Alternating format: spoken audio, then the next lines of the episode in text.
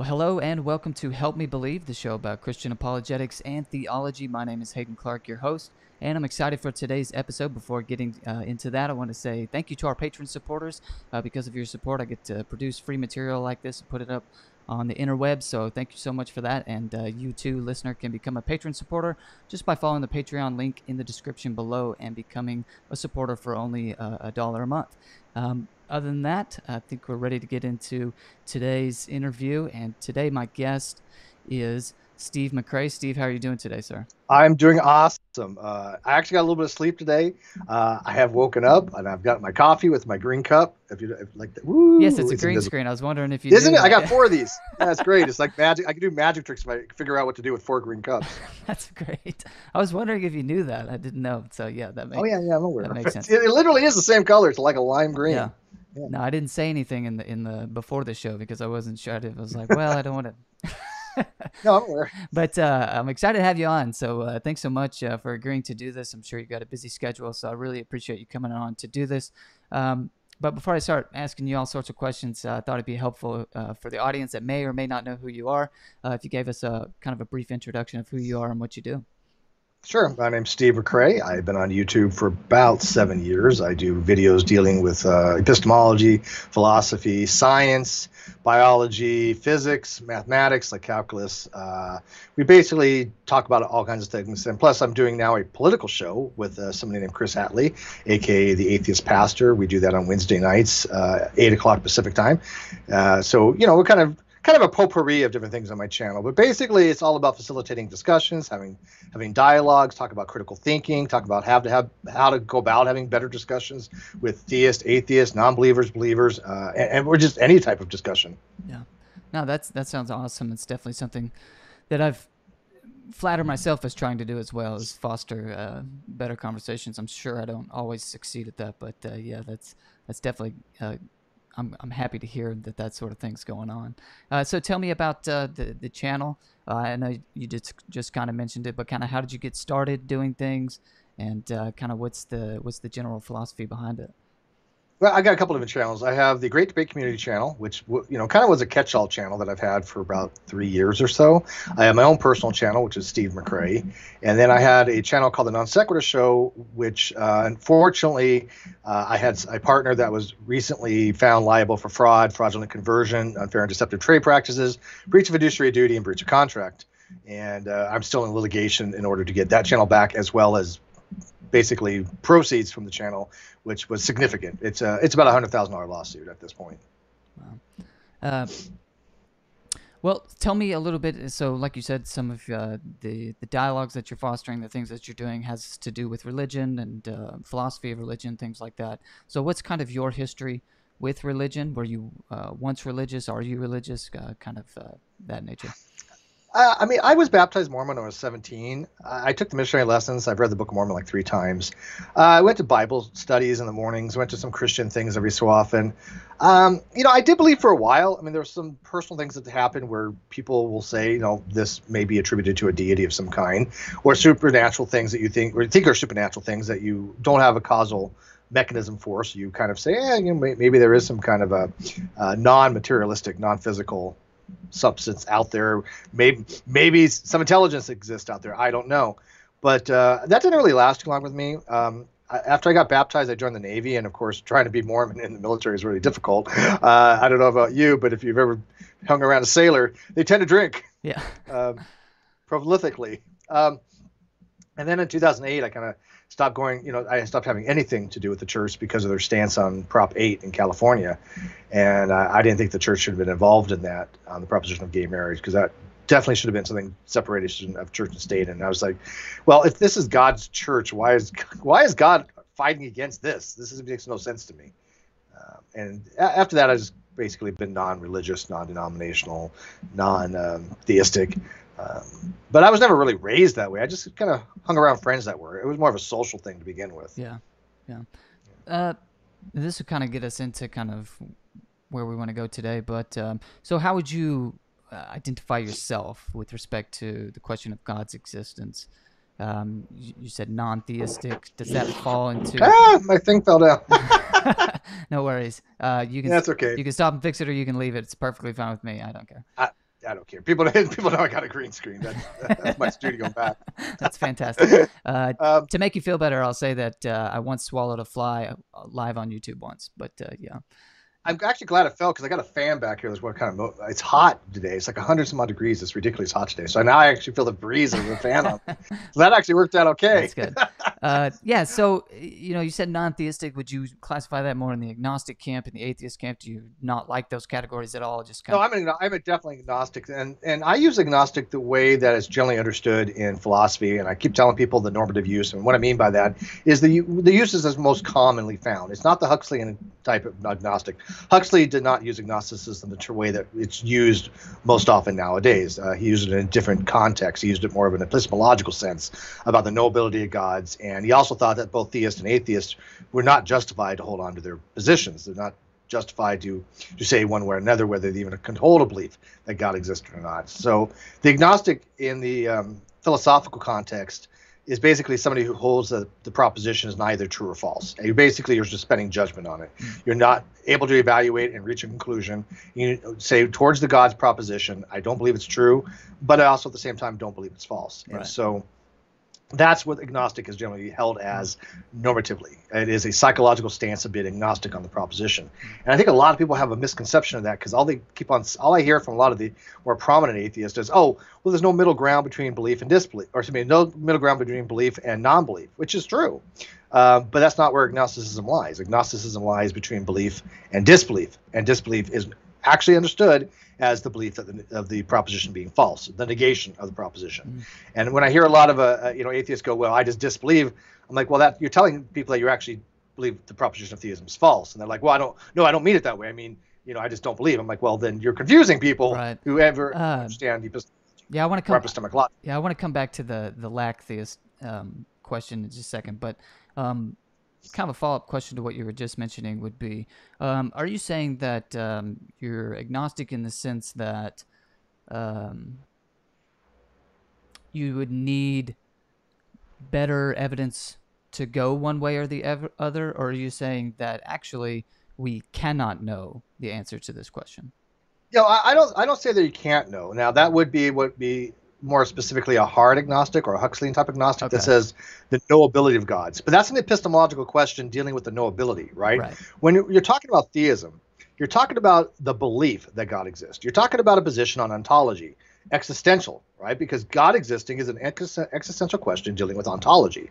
So we're asking people, what is your stance on the existence of God, right? That's what a theist says. A theist says, I have concluded that the proposition that God exists is true. Right. They believe God exists.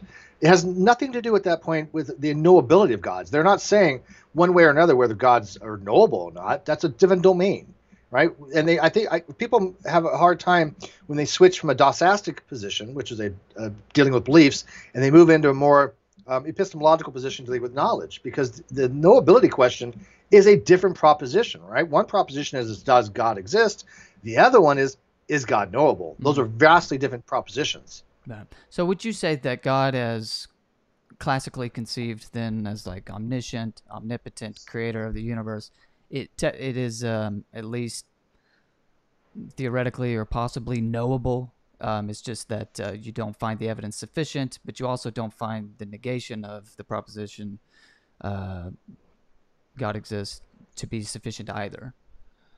Yeah, yeah. Well, here's the thing. Okay, when people say though, like I am not convinced God exists because there, I haven't had sufficient reasons to believe. Well, that I consider to be a vacuous justification. Right. Right. Because when you say to somebody, well, why you ask somebody, well, why don't you believe God exists? And they say, well, I don't believe because I don't believe. People would go, well, that's circular, right? That makes no mm-hmm. sense. I mean, we, we basically know you don't believe because you don't believe. So when they say I don't believe because I don't have sufficient evidence, they're saying the same thing. Because if they had had sufficient evidence, they would make a conclusion one way or the other. That's not a reason to believe or disbelieve. And for me, I'm saying nothing about the knowability of gods. What I'm saying is I don't even have a stance towards the belief one way or the other if God exists. And of course, I'll change my position as more information is acquired. Um, it doesn't have to be exactly 50 50. You could have, you know, be on one more than one side or the other. You could be a little bit more toward the agnostic side, believing the proposition is false, or a little bit more toward the theist side, believing that it's true. And you don't have to be, you know, convinced, right? Because mm-hmm. we're asking about if are you convinced, and that doesn't require certitude.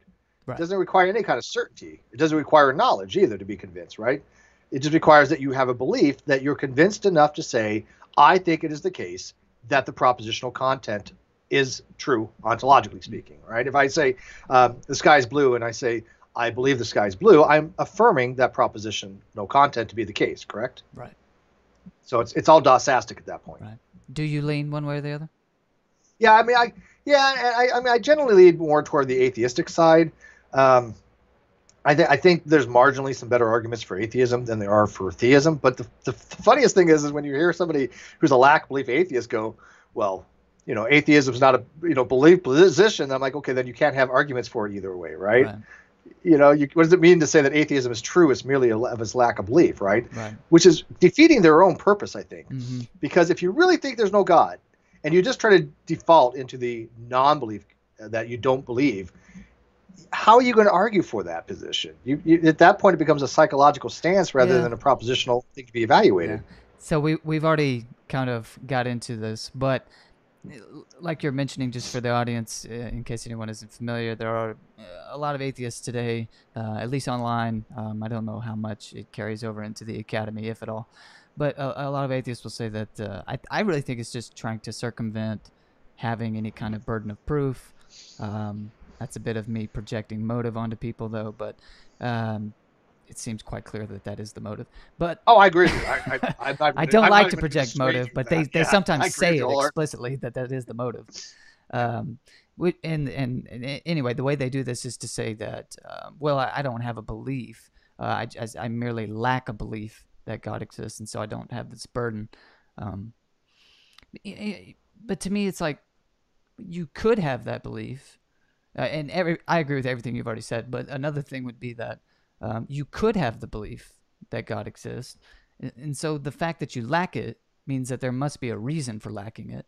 And so, I right. mean, I don't feel like you this even actually escapes well, a burden. I, I, I, have an, I have an argument on that actually. Have, on my blog, as you would know, I write a blog called 3M Philosophy, and one of the blogs I actually wrote was that very thing that even even lack of belief has a burden of proof, right. and I actually proved it using logic, using second order belief, because a second order belief is a, still a form of belief that requires rationality to be justified. Mm-hmm. It still requires some kind of, or I should say, justification to be rational. And a lot of people don't understand that because agnosticism is a position on the question, but it's just not a direct position, right? It is a indirect position. It's called a second order position. And because it's a second order belief that you think to yourself, I believe that I'm unable to answer this question, it's a type of belief. It is a something that requires justification is why you were not able to come to a conclusion either way. And you're exactly right. When somebody says, I lack a belief, there's a justification there. There's a burden of proof. And in epistemology, burden of proof and burden of justification are synonymous. I've never seen any usage of them that has any kind of demarcation between one and the other. They're used interchangeably. Now, that's not the same thing in law. The law uses them differently. Uh, the burden of proof has to do with what's called the burden of production and burden of persuasion, where burden of production is what you need to bring charges for a court case, and burden per, uh, uh, persuasion is what you need to convince a judge or jury. But in epistemology, when we say burden of proof, all we're asking is what is your justificatory conditions to hold a particular position, or in this case, suspending of judgment with respect to a proposition. So you're yeah.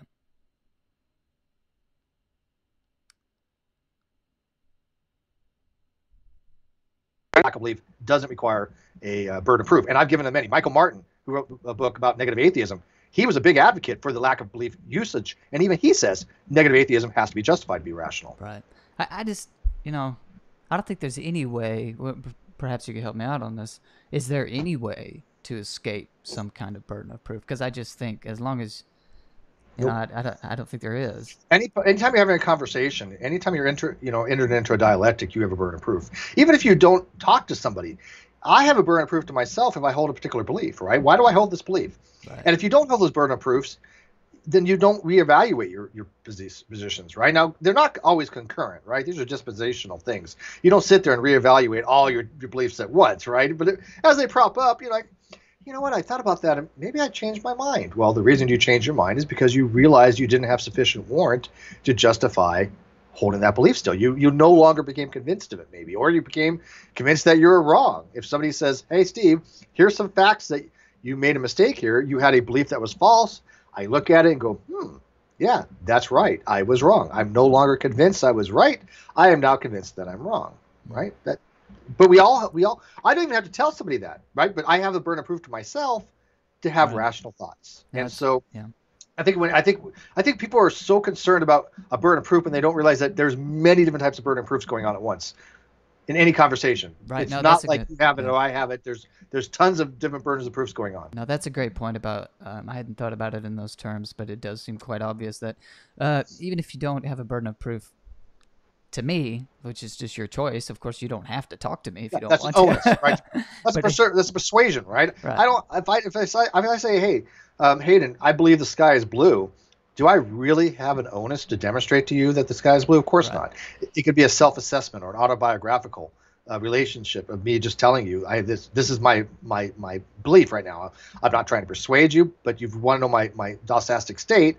I believe the sky is blue, but I have no onus to demonstrate that to you, do I? Of course No. not, Yeah. unless I'm trying to persuade you. Right. Uh, so this comes up a lot, um, and I see I saw an engagement between yourself and uh, well Aron Ra on on Twitter about rocks being atheists. So where does this where do rocks come into the picture? And uh, yeah, what's going on here with rocks and atheism? Well, okay. um, that goes back a while uh, to a person named Bionic Dance who uh, didn't know much about logic and doesn't know much about philosophy. And even though she kind of gets it right from her particular way of looking at logic, it's not the, the way to, right way to look at logic. Because what she does is this: she basically says there's, and, and by the way, I she doesn't exactly relate it this way. You have to kind of parse it out. There's a universal set, and in the universal set, you have two complementary sets. You have everything that's in one set, and you have everything that's not in that set, the negation of that set, right? So if I have U as a universal set, then I have A prime and I have A. So anything not in one set has to be in the other. It makes sense? Yep. Either you're an apple, you're not an apple. Duck, not duck. Right? Everything in the universe has to be in one of these two categories for the most part. We're dealing with classical logic. Hmm. So she argues that if you're not a theist, then you're not theist. And she read she basically says not theist means atheist. Aron does the same thing. They, this is a semantic argument at this point. It changes from a logical argument to a semantic argument because now they're saying that the not theist, we're going to call that atheist. So now you have a dichotomy between theism and atheism that's artificial because that's not exactly how it is in philosophy. But everything that exists must be in one of those two categories, Right. including rocks. Yeah. Okay, well, if rocks are not a theist, what's the only other category available to them Mm, according to their type of dichotomous relationships Yeah. that they've these artificial relationships that they've self-imposed. Right, well, so- then yeah. rock, would be an atheist, right? right. That's how they're arguing it. Yeah. So the problem here would be the false dichotomy between uh no that there need yeah, that there needs to be another dichotomy between atheism I'm yeah, atheism and non-theism or not theist. Yeah, right? well, the dichotomy is there's a dichotomy between theism and not theism, right? Right. That's true. Everything that's not a theist is not anything that's not a theist is not theist, right? Yeah. So if I have a rock, rock clearly isn't a theist because it Right. doesn't have a position that God exists. So okay, not theist. Now under in that subset, right? Under not theist, you have different positions. One of them would be a, a basically you'll call it a non-theist.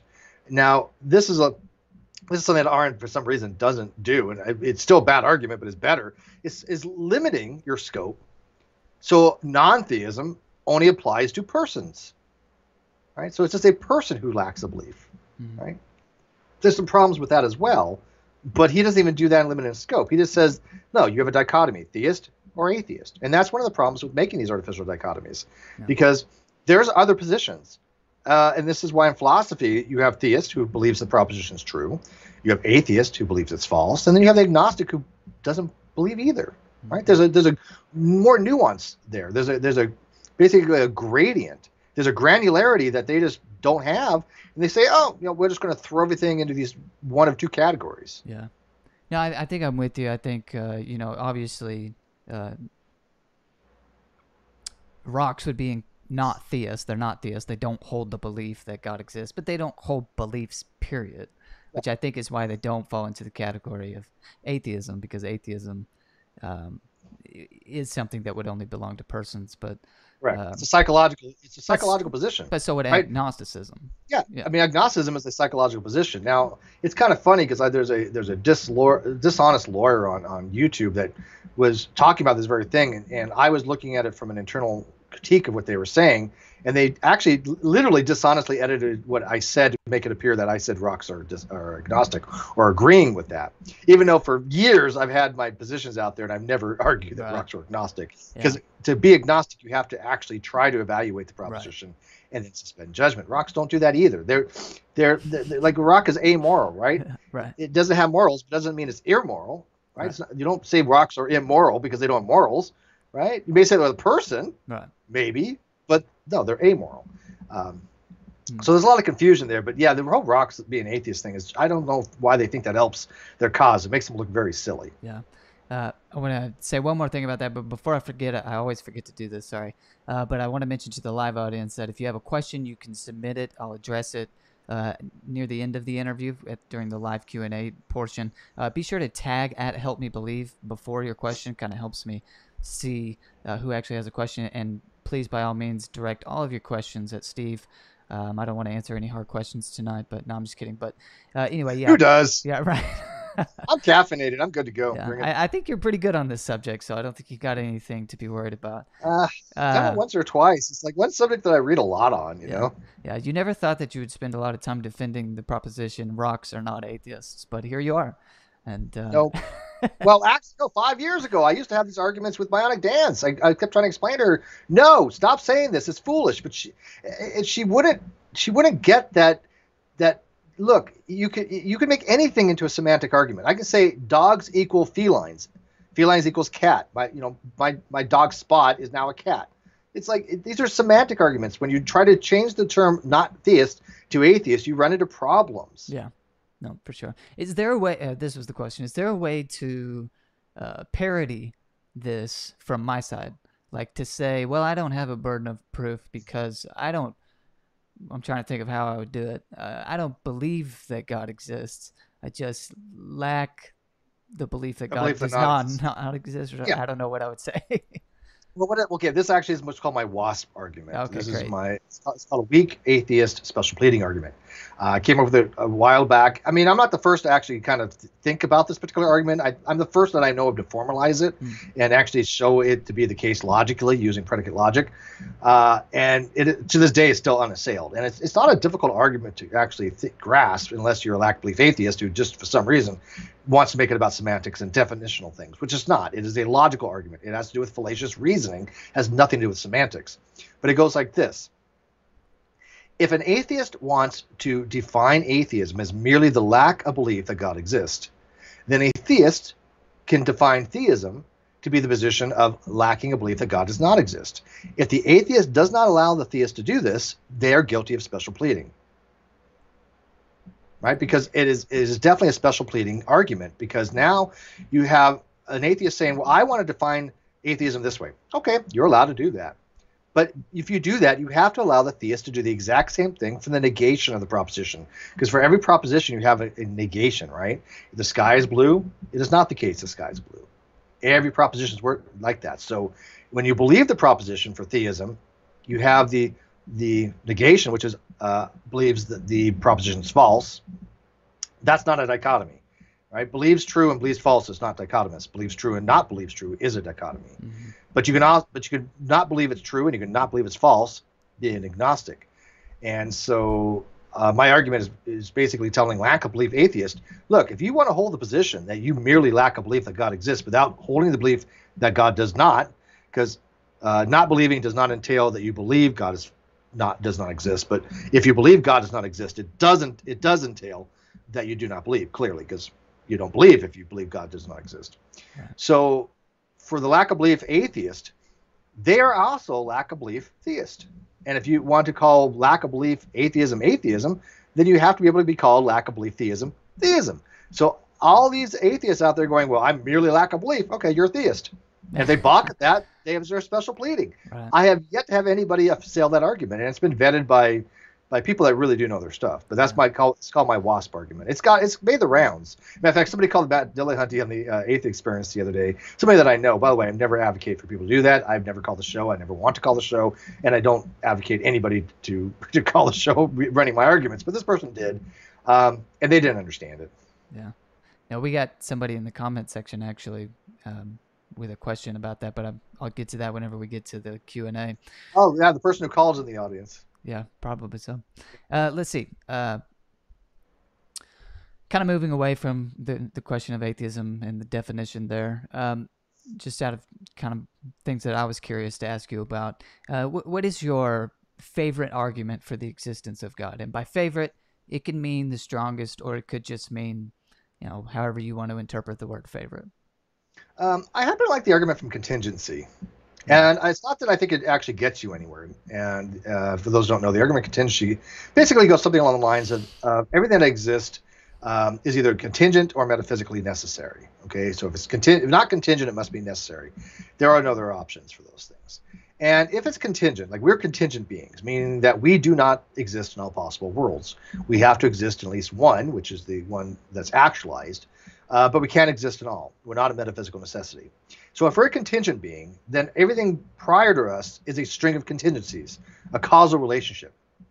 And there's only three possibilities that can that can end up with. One, it could be an infinite regress of just causal relationships, right? Contingent, contingent, contingent, contingent, all the way to you know net, reverse infinity.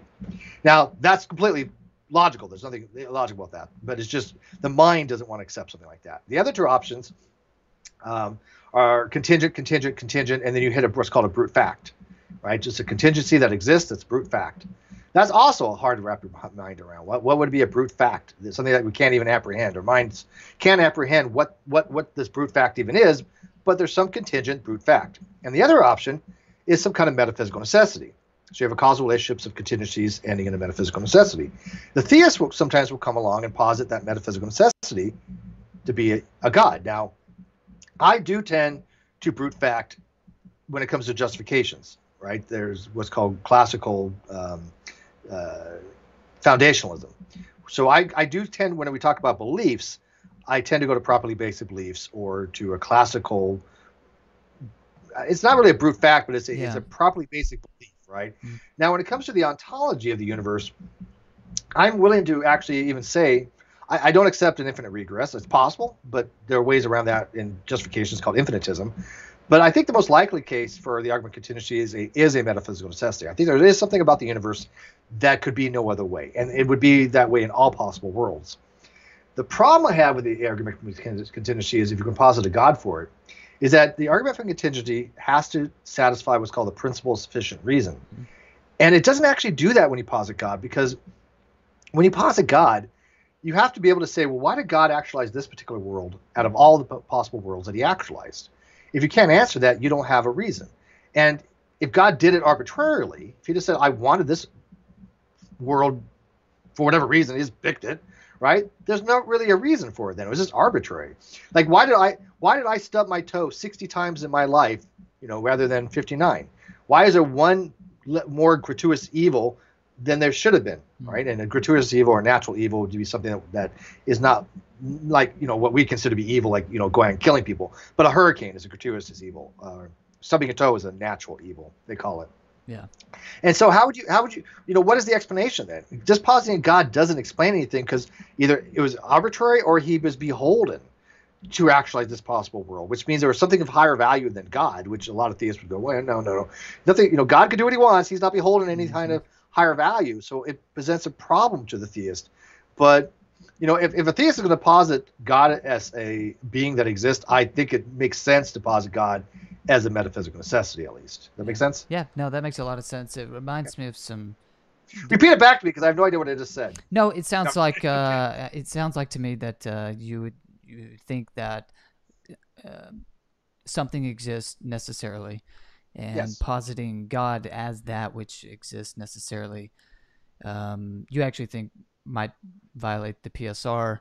Uh, well, I don't think it violates PSR. I just think it just it, doesn't really satisfy it. That's okay. all. I mean, it, it, it, possibly could, maybe, maybe somebody could come up with a better argument for it. But you know, I can at least see a god. I at least see a theist going. You know, I think the explanation is a god. I don't know exactly what it's explaining though, mm-hmm. but there is some kind of metaphysical necessity. Maybe it's a placeholder. I'm going to call that metaphysical necessity God. Yeah. You know, yeah. could no, be quantum. No, I think it's really cool uh, or interesting or something like that. That uh, you do think there is something metaphysically necessary. I know Graham Oppy, I think, thinks this now.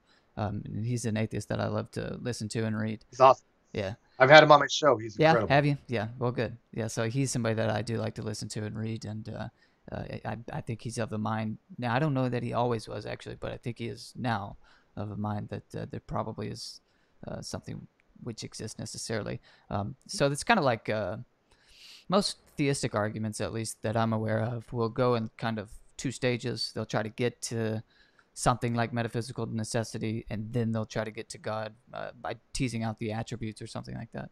Um, Yeah, so- no, I agree. I, I think that's that's exactly how they would go about doing it. Uh, matter of fact, I'm doing a episode tomorrow on Agree to Argue with Dr. Fuz Rana. He's going to be talking about the watchmaker Mm.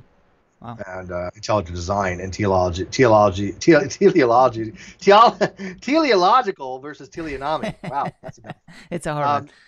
yeah, but one of those things is, you know, uh, uh, uh, as a metaphysical being, that would be the intelligent designer that exists, um, regardless of, of our understanding of the universe. It's some kind of metaphysical, metaphysical necessity that has to exist as an intelligence, because a lot of people will run the argument, well, you have the laws of logic, right? The laws of logic are, are conceptual, and if they're conceptual, conceptual, and they have to exist. To be conceptual, they have to exist in some kind of mind at some time. That's that's I, I particularly buy that argument, but that's one of the arguments that I see people run. Right. Yeah. No, that makes sense. Um, the other question I had, just kind of out of curiosity, was um, what would be most likely? Uh, I actually like this question quite a bit. What would be most likely to convince you that God exists? Would it be something like one of these philosophical arguments, or would it be some something more like an experience, uh, say of the miraculous or something like that? Of course, it depends on what the word miraculous means. I know, but uh, you know, experience versus some kind of argument. Yeah, I think it would be experience. Uh, I, the arguments I don't think will ever convince anybody because if they if there was a good argument for God, it, um, I think the whole world would be convinced, right? I think that most of these arguments basically they tell the believer what they've already kind of believe, right? And then it just kind of reinforces. And a lot of these arguments are no longer even used that much. I mean, you know Aquinas' five ways, right? Four four out of his arguments aren't really used that much. The prime mover arguments and some other things. Although at the time they were solid, probably arguments. People were going, well, yeah, wait a minute. What did cause the first motion? Why did we have spin? Spin had to come from somewhere. Something had to move that begin with the prime mover. But as we learn more about science, we can actually probably say, hey, look, some of these are due to symmetry breaking. Um, we don't have a full understanding of it. Why is clockwise, or you know, why more things clockwise and counterclockwise? Why is there more matter than antimatter? Why is symmetry breaking not always perfect? Why is there why is there some inconsistencies in symmetry breaking? Yeah. but we understand that there is such a thing, right? So we we we learn more since Aquinas. But one of the arguments he has is a teleological argument, and uh, that's basically just saying that that you know the, the universe is due to some kind of metaphysical being, God, the the watchmaker that designed the universe. Uh, and, but I don't think it gets. I don't think it proves anything, right? Just it's a, it's an argument. It's an assertion, rather than an exper- something that's experiential, where I say, hey, look, I'm experiencing something if God is, is exists and He comes down and you know shows Himself, yeah, it's going to be a lot more something that I believe, assuming that I'm in you know the right mindset, that I'm not I'm not losing my you know faculties. Um, then yeah, I think experience is important. The problem with that is that's nothing we can relate to other people. Our experiences are our own, right? They're sense data, Mhm. and it's subjective, meaning that not not the, when people talk about subjectivity in, in philosophy, I think there's a misconception. When I talk about subjectivity, I'm talking about a, a something that's sense data to myself that you don't have epistemic access to. For example, um, the way I experience a color, you don't have access to. The way I experience pain, you don't have access to. Mhm. Those are all subjective things, right? And objective things is something you do have access to. Like if you want to know, hey, how many gumballs are in a jar, you can objectively look at it and count, right? Mhm. That's that's something that's objective, and so uh, it would be enough to convince me, maybe, that God exists. But I don't think experience is enough to convince somebody else, No, for sure. uh, yeah. unless they just trust you explicitly. But then you're just relying on their testimony. That's all. Yeah. No, I think you're exactly right, and uh, yeah, that's actually really cool. That I mean, you would you just worded it exactly how I would. Um, I think the thing with objectivity and subjectivity, I think is. Uh, I'm not saying intentionally, but sometimes when I when I speak with atheists and I try to relay that to them, like yeah, um, when I'm talking about religious experience. So, for example, like I couldn't give you a philosophical argument for why my wife exists. Um, if you say, "How do you know your wife exists?" I say, Well, she's over there in the other room. I don't know what to tell you. If I brought her over here on the camera, then you would be convinced, I suppose. Um, but uh, yeah, it kind of works like that, and I think that's uh, the way you described it. I think is is uh, really good, and I and I agree with it as a theist who does think that the philosophical arguments succeed. Um, I do think that the experience is, is is much more would would be much more convincing, or Absolutely. it makes sense that Yeah. it would be. Yeah, and, and you know, and we're exper- experiential creatures, right? I mean, let's say you know, uh, you know, if I say, well, I don't believe you're married, you know, okay, well, you, you can show me your wife, but I'm like, well, show me the marriage certificate. Well, I think that's forged. You can always have doubts, Yeah, you right? could do and that. I, I yeah. and I don't think that it makes sense to have too much doubt. I mean, it's one thing to have a little bit of, of you know healthy doubt. It's Mhm. called ordinary skepticism. That's fine. But when we have these people on the skeptic community who think skepticism and doubt are the same thing, they do nobody any good because that's first of all, it's not what skepticism really actually is in philosophy. Skepticism deals with the ability to acquire knowledge. Do we have it? Right? The Pyrrhonian skeptic says we don't even know whether we can get knowledge or not. The academic skeptic says, you know, knowledge is not possible. Now, I'm not a skeptic. I believe that knowledge is possible, but that's open to revision. But only because I think it's an easier way to approach conversations with justified true belief. But even there, there's, there's clear problems with, with Gettier problems or, or um, value of what. Why is it any more value to have a justified true belief as a, or excuse me, a justified belief? Um, excuse me, a true belief rather than a justified true belief, right? If it's a true belief, why does it matter if we have knowledge? Because it's still true. I mean, there's there's really nothing even added to that. Right. But but we as creatures, we like to say, well, we know something. Okay, well, okay, let's say I know it. Does that mean I'm certain? No. Does it require certainty? No. It just requires the proposition to be true. It requires that you believe it, and it requires that some kind of justificatory conditions or reliability if you go for reliabilism. And there's many other different theories of, of knowledge out there too. There's more than just two. Right. But when no matter one you pick, okay, I, I am not going to sit there and doubt everything that that that I see. You know, do I have a cup here? Well, wait a minute here. It's over here now. Do I now do I have a cup? well, now I can't see it, so. Yeah, you can't see it. I mean, so. I mean, I, I just I, I really don't like the skeptic community when all they do is doubt everything. Well, you know, you have to demonstrate that. No, I don't. Uh, if unless I'm saying that I could demonstrate something to you, like when a theist says, "I believe God exists," and and the atheist says, "Well, can you prove that?" I wanted to, I wanted to smack them. I mean, I, I literally they look like an idiot if I can say that. I mean, because the theist is not telling them they can prove God exists. They're not saying I can demonstrate God exists, and you're straw manning them when you do that to them. And how would you they like it if they say, "Look, God doesn't exist," and the theist says, "Well, prove it." Well, I ain't got to prove it. Of course not, right? They don't have to prove that because that's not their claim. You only have to claim. You only have to prove what you claim. You can prove. So if I say I can prove 0.99 repeating equals one, and I can, I'm saying, hey, then look, I can prove mathematically that 0.99 repeating equals one in calculus or, or algebra, and uh, you say, okay, great, I'd like to see that. I could, then I could demonstrate it for you, right? Right. No. But the theist is not saying I can prove to you God. You know, they can say I believe God exists, and let me tell you why I do. Let me tell you the justifications, right? Let me give you my reasoning, and maybe you might agree. And you go, man, those are some really good reasons. I think you're right. I think you convinced me. You persuaded me. Mm-hmm. Right. I think I could talk to you about this stuff all day long. I mean, you, you're making a lot of points that I like to make, um, and uh, that I sometimes get pushback from um, in the atheist community. I'm not saying that there aren't Christians or theists who do the same thing, but um, yeah. So I think this is an argument for uh, why everybody should at least have some acquaintance with uh, philosophy. Uh, Oh yeah, well, philosophy is a tool, a tool of reason, right? When people say philosophy is useless, and by the way, I was that guy about seven or eight years ago. I was that guy. Philosophy is useless. It's a bunch of crudgy, you know, curmudgeons sitting around, you know, drinking scotch, which I do now. Um, you know, smoking cigars, which I don't. I quit smoking five years ago. Um, in a comfy chair. I actually got one. Um, but you know, when you learn about philosophy, you learn about how to reason. You learn about how to use, you know, basic logic, and you're able to disarm uh, uh, arguments. You can look at an argument and go, hmm, yeah, that's not a valid argument. Well, why isn't it valid? Because it doesn't use any rule of inference properly. Um, okay. Or you can say, hey, that's not sound. Why is it not sound? Because the premises aren't true. Why aren't the premises true? Well, because this isn't this. Oh, okay. And people get better in their dialectics by reformulating their arguments. I'll, I'll throw an argument out there occasionally, like on Facebook or Twitter, and I'll get ripped.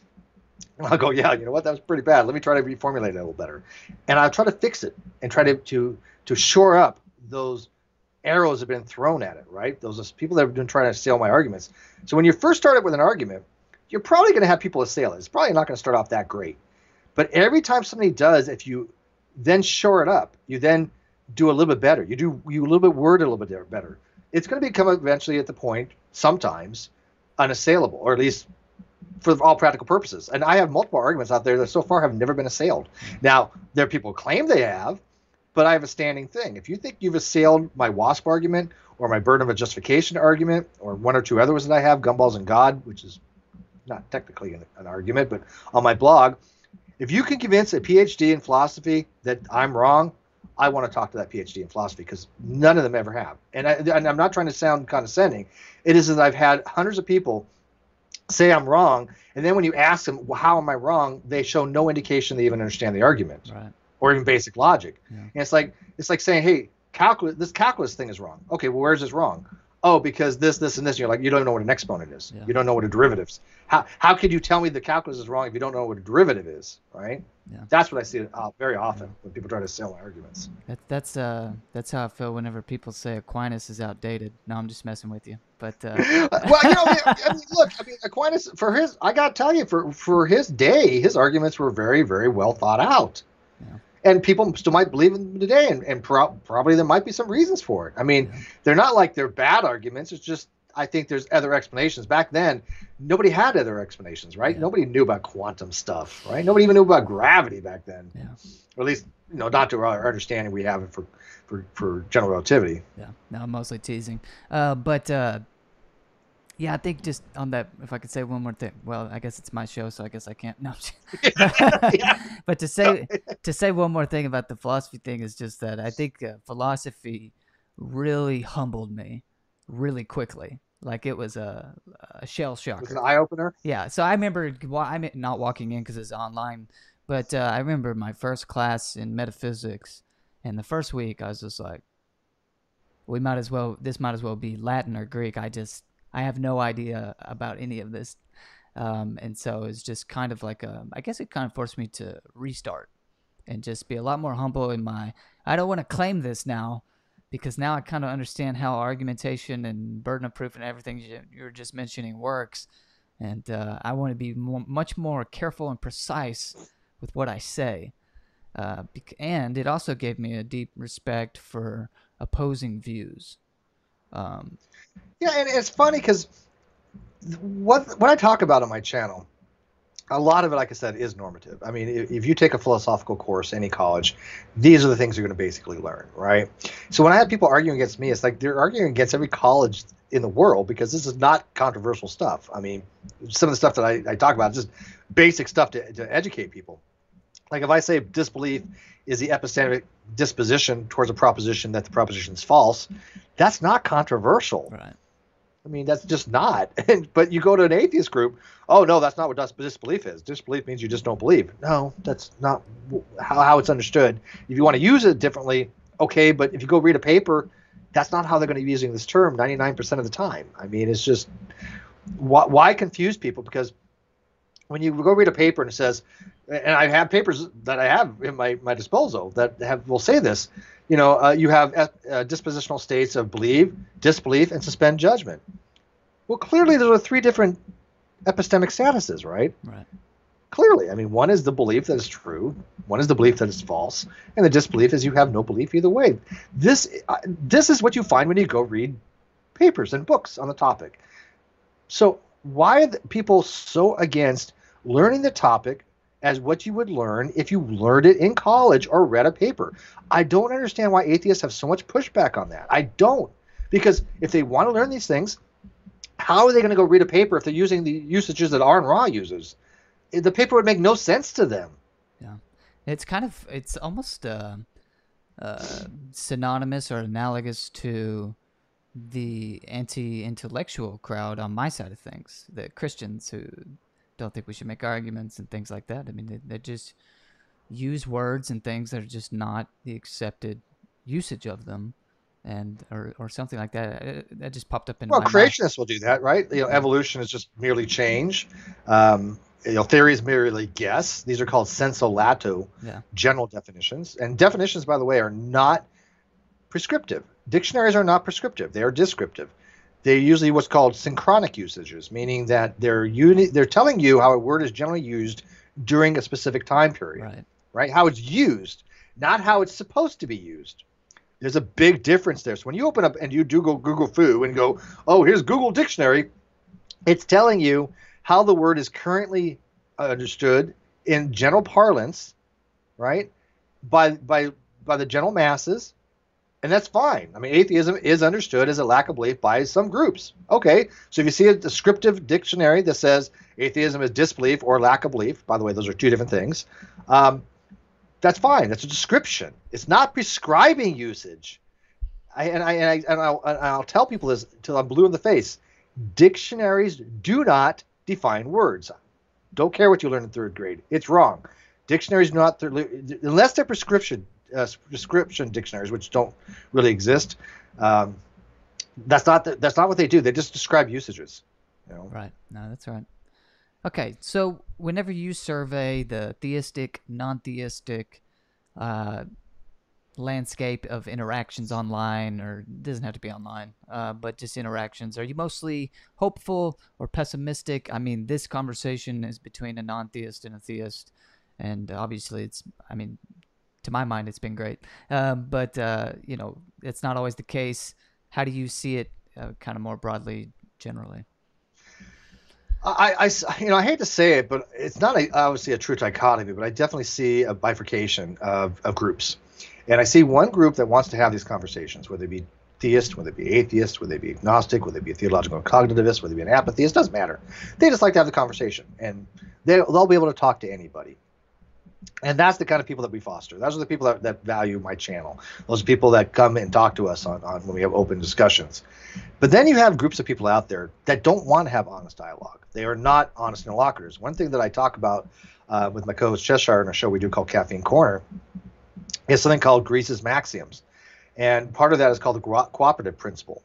And the cooperative principle is basically if you want to have a discussion with somebody, you pretty well pr- should go in with a mindset of their person's trying to be honest. Right. You're trying to be honest. You're trying to have a rational discourse. Now there are times to flout what's called flout these these um, these maxims, right? But for the most part, they're not prescribed. They're not prescriptions, right? They're not prescriptivism.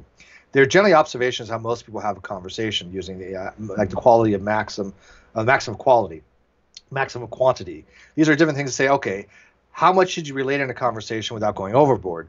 Um, you know, sh- should you should you like add in all this other information if you're having a dialectic? Well, probably not because it's going to confuse people. And so these are kind of guidelines that people use. And the people that not having the, the, the good discussions, the people that just want to argue and get nowhere, they seem to just disregard all these different types of things like the principle of rational discourse or cooperative principle or Grice's maxims. They don't care. They're not there to one change the mind of the other person. Two, they're not actually interested in the discussion itself. I just they're have just to not. say, I have to say because I've been beating this dead horse. I can't say for years because I'm, I'm quite young, but as far as long as I've been online, uh, I've been beating this dead horse for years. That if you come into a dialogue, doing the things that you were mentioning, there's no way on earth I could possibly reach the conclusion that you actually want to change my mind, um, which is supposed to be the point of a debate, um, or at least one of the points of a debate.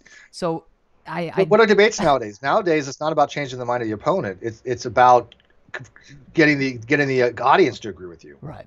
Yeah. Right. That's all it is. And by the way, I'm, I'm part of a debate thing. I mean, I, I, I started the great debate community on YouTube, even though it was, uh, you know, there's a couple people that existed prior, but I mean, I'm the one that really kind of honed it and, and, and took it and, and molded it and, and promoted it for a very long time. But the, you know what? I, I realize that it's not really about the debate. Uh, and by the way, debate just means you know an, an argument, a discussion. And arguments are good, right? It's not like a fighting thing. Right. Or an argument is, is a back and forth. But I think it's more about the discussion, right? And so that term debate I try to shy, shy away from it because when people hear debate, they get so they think it's so adversarial, where you're trying to trying to fight, and, and it's all about the audience. Hey, is the audience Gonna, Am I going to convert the audience in the debate? Because that's normally what you do in a debate in high school Right. or college. It's about persuasion, right? Yeah, rhetoric. Yep. Rhetoric, yeah, exactly. Contemporary I- rhetoric. I view, and Exactly. I know that's not like an accepted uh, definitions or anything. It's just in my mind, a, a debate is more of like a, a formal thing. So I had a debate with uh, uh, Godless Engineer on on Jesus mythicism uh, the other day. My heart goes out to the. Well, it went pretty well. I enjoyed it, uh, Well, but I'm it went like so well. this, that- that's one subject GE pro- does know about. Um, I'll give him that. Yeah.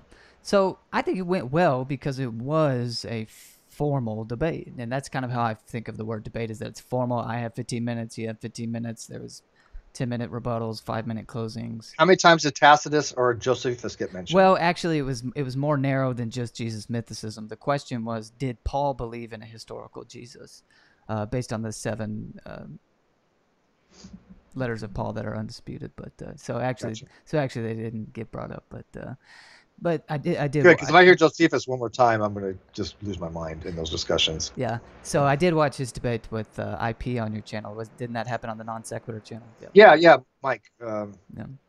Yep. But anyway, so that's kind of more what I think about whenever I think debate, and the word discussion for me kind of is like what we're doing right now. Yeah, and I prefer the discussions because I'm not here to like change your mind or anything. I'm not here to impress the mm. audience. You're asking me questions. I'm here to answer them to the best of my ability and enjoy myself doing it. I think those are the best discussions I have in my channel. I don't want my guests to feel adversarial unless is, it's clearly going that way because, you know, come on, you're going to have some bad guests. It's going to happen. It's, it's going to go south. At that point, I figure, yeah, I might as well make it into the dumpster fire that it's already going and, and, go from there, right? Yeah. Yeah. you may not have that happen, but it sure happens on mine. Anybody who watches my channel, I, I, I could tell you got some people my, in the, your audience right now that knows my channel. They're like, yep, yep. Yeah. Like, yeah, that happens. but yeah, I do think that sometimes the formal debate structure it was necessary. So, well, I'm trying to think of how I want to say this. I, I wasn't going to get into an informal discussion with GE on Jesus mythicism. I I said I would agree to it if it was a formal debate. I didn't feel like, and it's just me passing judgment. It's not anything against his character or anything. I didn't feel like it would be a good conversation for us to do that. At one point, he tried to make it into that in the middle of the debate, and I said, no, we're going to stick to the time constraints we had. Uh, Mhm. That was just, but that was my judgment. So I do think there's sometimes that a formal debate like that. Yeah. Oh, yeah, oh, look, I've done it. Look, the first debate that I ever had online, uh, it was on Mac Revolution, and it was with somebody named Wayne Fillmore, who was a young Earth creationist. And you know, we were kind of friends, but we actually got a little bit of a of a, of a beef. Um, and he was just like, "Well, you know, you won't debate me on that. You won't debate me." I'm like, "Yeah, why not?" Uh, and I debated him. Um, I studied for like two weeks for this debate. I'm not even fronting. Uh, I, I I couldn't say the word Paral- Pierolapithecus catalaunicus for the first time. I had to like sit there and practice saying Pierolapithecus catalaunicus. To, I, I'll never forget it now. Uh, and there was a 12 million year old fossil that was found in Spain. But I, I did a whole presentation for him, right? Because I wasn't about the audience. I really wanted him to understand that evolution's a real thing, that and that young Earth creationism is bunk. I know a lot of these young Earth creationists. These I know the people that write for the journals. I'm in correspondence with a lot of them. I'm mentioned in the Journal of Creation. I'm just recently mentioned in a paper by Dr. Lachelle um, acknowledgement, and I'm going to be mentioning on Talk Origins, uh, hopefully next month by, by Dr. Hankey. And so I facilitate these conversations, and so I, I really have a vested interest in pers- dissuading people from being young creationists. This is a pet peeve of mine. It's like flat Earth, right? You know it's wrong. You don't want people to have false beliefs like that because it leads to other people having false beliefs, which makes education ten thousand times more difficult. And you know what happened to him, Haden? Do you, Hmm. do you know what he did after our debate? What do you do? He actually went to go look at what I said was true or not. Yeah. He le- he left Young Earth Creations about a month later. Yeah. Wow. That's impressive. And, and he now and he wrote uh, an article about me on Biologos. He's now a writer for Biologos. If you're familiar with them, Yeah, I am. They're kind of the theistic evolutionists. correct? Yeah. So I mean, it, it can happen. So, but it's very rare. Mm-hmm. It's very yeah, yeah. I mean, it is rare, and I understand why. I mean, I got to say that the probability of me leaving Christianity or theism's got to be pretty small. Uh, and I'm So what convinced you? Now my turn. I get to turn it around. Yeah. What convinced you? uh, I grew up a Christian. Um, and now I do think that the theistic arguments for the existence of God, like the philosophical ones, the I, do, I like the prime mover. I do like uh, the Aristotelian argument from a change. Um, the The four causes. The four. Co- do you think there's Do you think there's different causal relationships? Because Aristotelian had four causations. Oh yes, it- like a formal cause and formal a cause, material efficient cause, cause, and efficient efficient material cause. cause. Yeah. Um. Which makes sense. I mean, it makes sense. I mean, I, I have to say that I don't have the philosophical depth to defend it or anything. But uh, yeah, it, when I read it, it does make sense. There's something that brings it into existence. There's things that hold it into existence right now. Mm-hmm. There is a material component to us and things like that. Um, so I mean, I don't have anything against them. I don't know that I would have the breadth to defend them. But yeah, um, Did you, did you ever have experiential experience? I do think that I, um, I had an experiential, uh, experiential experience and a, religious experience um, in Lubbock, Texas, when I was uh, 20 years old. So uh, I can back up real quick. I did grow up a Christian. Um, it was more like a nominally Christian type of thing. We did go to church every once in a while, but uh, beyond that, I mean, my dad, I, I, feel like is a good, godly man. I would describe him that way. Um, but we didn't talk about it a lot or anything like that. And so I just, I just thought we had good morals. Didn't wasn't necessarily a religious thing. But anyway, so at 17, 18, I, I don't think I would have called myself an atheist, but more like an apatheist. I just didn't think about it at all. Didn't care. And then something happened for sure. Um, whenever I was about 20 years old in Lubbock, Texas, I was actually on my way to a fraternity party, uh, just driving my car like I did every weekend. And uh, uh, for whatever reason, uh, something happened internally. And uh, I was not on drugs or anything, or even been drinking or anything like that. Uh, nothing traumatic had happened in my life at that point. In fact, everything was going for me. I was going to school to be an engineer. I was pretty excited about it. Um, and for whatever reason, I just had to pull over. I'm not an emotional person. That's also another thing that's hard for me to explain. Um, I'm not saying there isn't ulterior explanations, but what, what what happened was just that I had some kind of a breakdown and pulled over on the side of the road and felt convicted that I was living my life wrong and that I was uh, doing sinful things, even though sin had never really been in a category for me. And I just turned around, both literally and metaphorically, and went home and um, prayed to God and felt like it was real. And so that was that's why I do say that the experience interpreting experiences like that oh, sure. is definitely the most convincing thing for theists. I'm not. Uh, I do like the apologetic endeavor. I do like philosophy and stuff like that, but I don't pretend that those type of things are more use use them more to supplement your your right. experiences and try to relate them mm-hmm. together. Yeah, and I don't have any I, problem saying that. And I know that some people would try to say, yeah, it's called a confirmation bias and things like that. But no, I don't really think it is. Um, I, not if you're doing it, not if you're doing it honestly, mm-hmm. right? I mean, you still have to look things objectively. Yeah. So, th- and as you, yeah. but I heard you say there might be other explanations. So you mm-hmm. realize mm-hmm. that you know there might be. You're not, you're not saying, hey, look, this is the only explanation, and mm-hmm. therefore I have concluded this because it's the only explanation. That's a whole different argument. Yeah. So at the time, I probably would have thought that, but now about three years later, I'm in seminary, and uh, I've never thought about questions like, how do you know God exists? How do you know the Bible's God's word? How do you know that Jesus rose from the dead? Those sort. Of, no, no one's ever asked me that before. I've never thought it to myself before. Uh, I just had that experience that totally turned my life around, and I would have said the evidence is the fact that I changed so much. I don't know how else that would have happened. Um, but then I started having doubts about that. I think because at seminary, this is at least how I interpret everything that happened in seminary. You really dive deep, so to speak, into things, and I just got to some depth of theolo- systematic theology or whatever that I had to say, how do I even know that any of this is true? Because I'm getting really out here into the, you know, digging deep and kind of, I know I use the word deep, but kind of out here on the fringes of things, and it's like, how do I even know that any of this is true? So I kind of had that. Um, so what would convince you it's not true? Yeah, so I'm, I'm, I'm I would take something, uh, you know.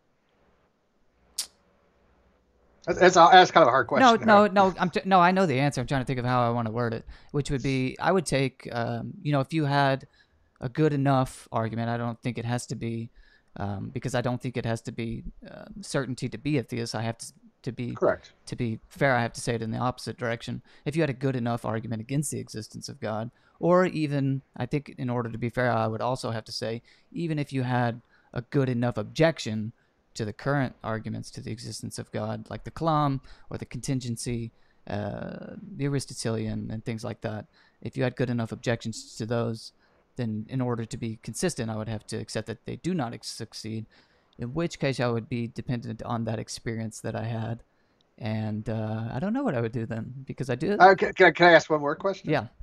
All right. So, so what would you do um, if you you've actually found out that God does exist, but it wasn't Christianity. Right. It was Islam all this time. Would you worship that God? Oh, Because I mean, the same question they ask the atheists all the time. Well, I, I love this too. But God, by the way, when they say if you if the Christian God is real, would you worship him? And the atheist goes, no. And I'm like, you're lying through your teeth. You would. th- th- What what what idiot would sit there and go, hey, look, he's an omnipotent being that's going to send me to hell? No, you're going to be kissing its. a- Can I say? You, you can I- say I- ass if you'd you're gonna be if you're you're gonna be kissing its ass. I'm telling you, because there's nothing, there's no moral cause to be had.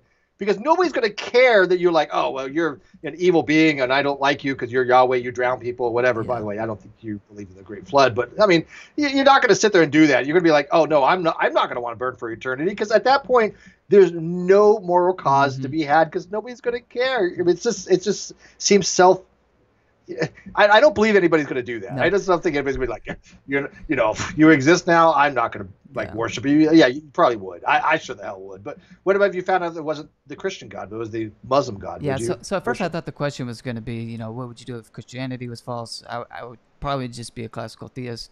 Um, but yeah, I mean, if Islam was true, then I would want to follow Islam. Yeah, no, I, and I, I think that's the same answer. Actually, I mean, it, it, whatever is the case, then you have to accept it. And again, good, bad, or indifferent. I don't think anybody really has the right answers. Uh, there's just too many denominations. There's just too many variations, too many versions. I think most people generally go what they're comfortable with. They they hope that they got the majority of it right. And if there is some kind of omnipotent being up there, uh, and he's been he's a benevolent being, I don't think he's going to punish people for just not getting it right. It just doesn't make sense to me. That would not be that would not be a benevolent being. I mean, Right. so I would tend to more what's called universalism, if you're if you're familiar with that term. Yeah. That basically God would be, you know, everybody's kind of saved because I don't think the whole hell thing makes any sense. I no, think that was all yeah. So doctrine. I'm not. I, I don't believe in eternal conscious torment. Uh, fr- from a because of because of the Bible. Actually, I just don't th- think that the Bible actually supports that. I think that's. I agree. Yeah, Um, Sheol and all that doesn't support no. the, the hell I do think- That's love it. I interpret the biblical narrative to be annihilationist. That God is, Yeah. but I I think every Christian, and I talk about one of my friends in the live chats, a universalist. I think, and we say this all the time. I think every Christian is a hopeful universalist. I hope I- I, am you know, I hope I'm wrong. I disagree with you. You know why? Because I know people that will revel that people are going to hell. Yeah, you're right, and so I always come back to him and I say, I really think some people are hopeful, eternal conscious tormentists, and Right? He, and he laughs at that, and we got we both do, but I really do believe it. I think you're right, and that blows my mind because you're supposed. to, I mean, the Christian religion, most. Well, I, I can't speak for the other two monotheistic religions. I don't actually know, but the Christian religion, I think most people would say, is an evangelistic religion, and so it's like you ought to desire them to be saved. And so therefore that if you desire them to be saved, I'm using the Christian lingo here, then you just by definition would be a hopeful universalist. You want everyone to be saved, right? You, you would think, but there's some just sadistic people out there. Yeah, there are. Being Christian doesn't change that. no, Uh, it doesn't. I've actually had people say, "I'll be happy to look down while you're burning in hell." It's like, okay, yeah, yeah, it makes a lot of sense. Um, and my my other question I've you know I asked like I'm, I this is one of the questions I've asked for on on uh, agree to argue, Yeah. or at least uh, the members of them. I had asked them if God is going to judge uh, who goes to heaven and who goes to hell. That's a binary option, right? Assuming there's no purgatory, assuming there's no middle ground there ha- there has to be some kind of line of demarcation because I mean what what how could God makes that final judgment? Matter of fact, if you remember like the old gods with Anubis, uh, I think it was Anubis that he would take a feather and take a scale and take the heart and weigh it, and so he has some kind of objectivity to Right. say, okay, you're going up, you're going down. If you read the books called the Incarnations of Immortality series by Piers Anthony, uh, it was very similar. The the soul was weighted uh, either to go down or soul was weighted to go up. Um, it had a buoyancy to it, right? But I mean, what kind of God would go, hey, look, you know, you were you were you were so close, man. You know, hey, you know, you, you you had most of it right, but you didn't you didn't get everything right. You had this one thing that was just wrong. So close, you're gone. right. It there's such a litmus test to be had there, and so lack of granularity because it's not fuzzy logic, right? It's not like, eh, maybe, maybe not. It is you're in or you're out. Right. You're you're in or you're not in. If you're not in, you're out. So I find that to be a very poignant question when dealing with a certain version of the Christian God. Right. Yeah, it, it certainly applies to eternal conscious torment, and there's perhaps a version of it that applies even to my position on annihilation. When I say my position, I just mean that seems to me to be the biblical position. Uh, annihila- oh, I agree with you. I think annihilation makes more sense in the Bible as well, actually. Um, yes. So it's like, but when I hear stuff like that, that's just for me is an argument. Uh, because I do accept that God exists, and um, it would be an argument for universalism, like you're saying, and so it really doesn't bother me that much. I'm like, eh, I hope I'm wrong, so I hope your argument does succeed. Uh, but yeah, um, yeah, it's it is interesting to contemplate the, you know, what would I do if this, and what would I do? Yeah, no, see, I, but you're willing. See, that's why um, apologists like you that are willing to answer questions and entertain hypo, you know, hypotheticals, you're going to go far. People well, won't want to have to. Well, I'm serious. I, I because people do not like people that obfuscate. People do not like people people that stonewall. Don't be afraid to answer the hard questions because yeah. so what? You get it wrong. You change your position. You you you you, you say something. You go, look, I, I say this once, but you know I've modified this. I've learned since then. Um, and you just express yourself because you you, you we both seen theists that will obfuscate to no end. Look at Sye Ten Bruggencate, who I actually like. He's a friend of mine. But dude, the, the guy would not answer questions. I mean, he's the kind of guy that goes, "Well, I don't do Bible studies with atheists." Then how does anybody challenge your positions? Yeah, because no. he doesn't want that. No.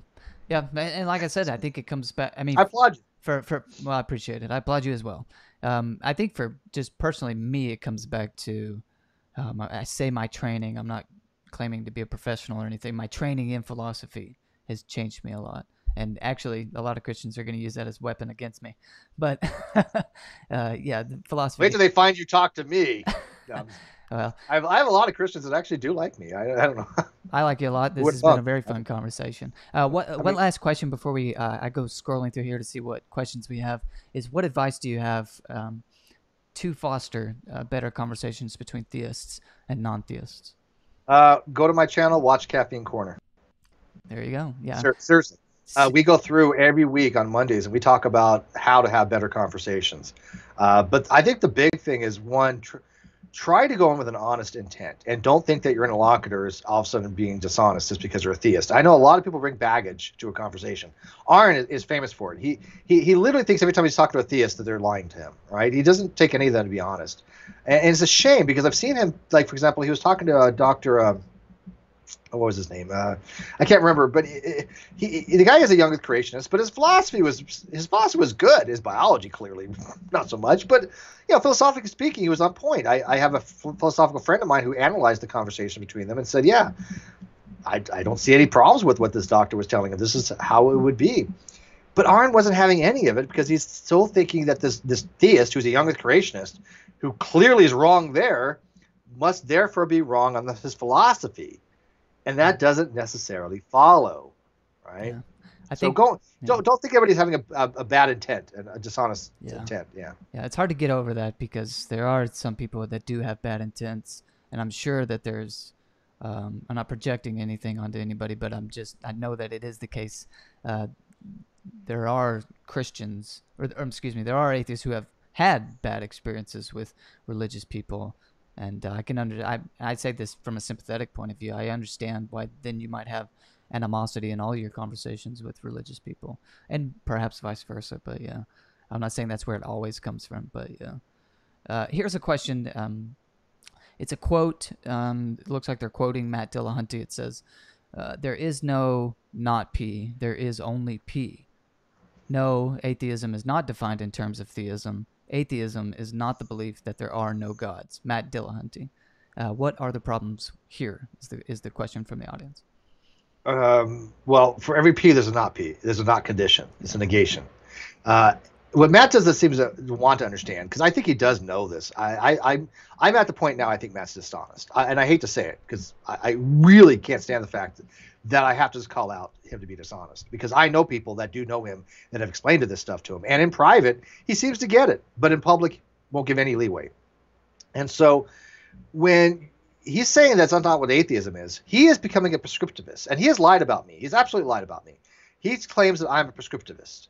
I wrote a blog article in 2018 with my positions, very clearly stating that I was a descriptivist, not a prescriptivist. And so when he's saying that you must use words a certain way or that's how it is, he's only using that within the domain of his uh, atheist experience, right? In the domain of the uh, atheist community of Austin or in some group of atheism.